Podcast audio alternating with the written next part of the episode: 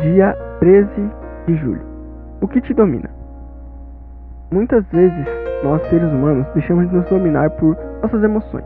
Quando digo deixamos, afirmo que temos o poder de não reagir de tal forma. As emoções são enganosas e não nos fazem pensar, são apenas impulsos. Mas um convite faz para você, leitor.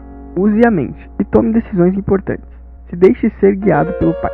Leitura do dia, Provérbios 1, 7. Esse foi mais um Diário de Jó Pecador.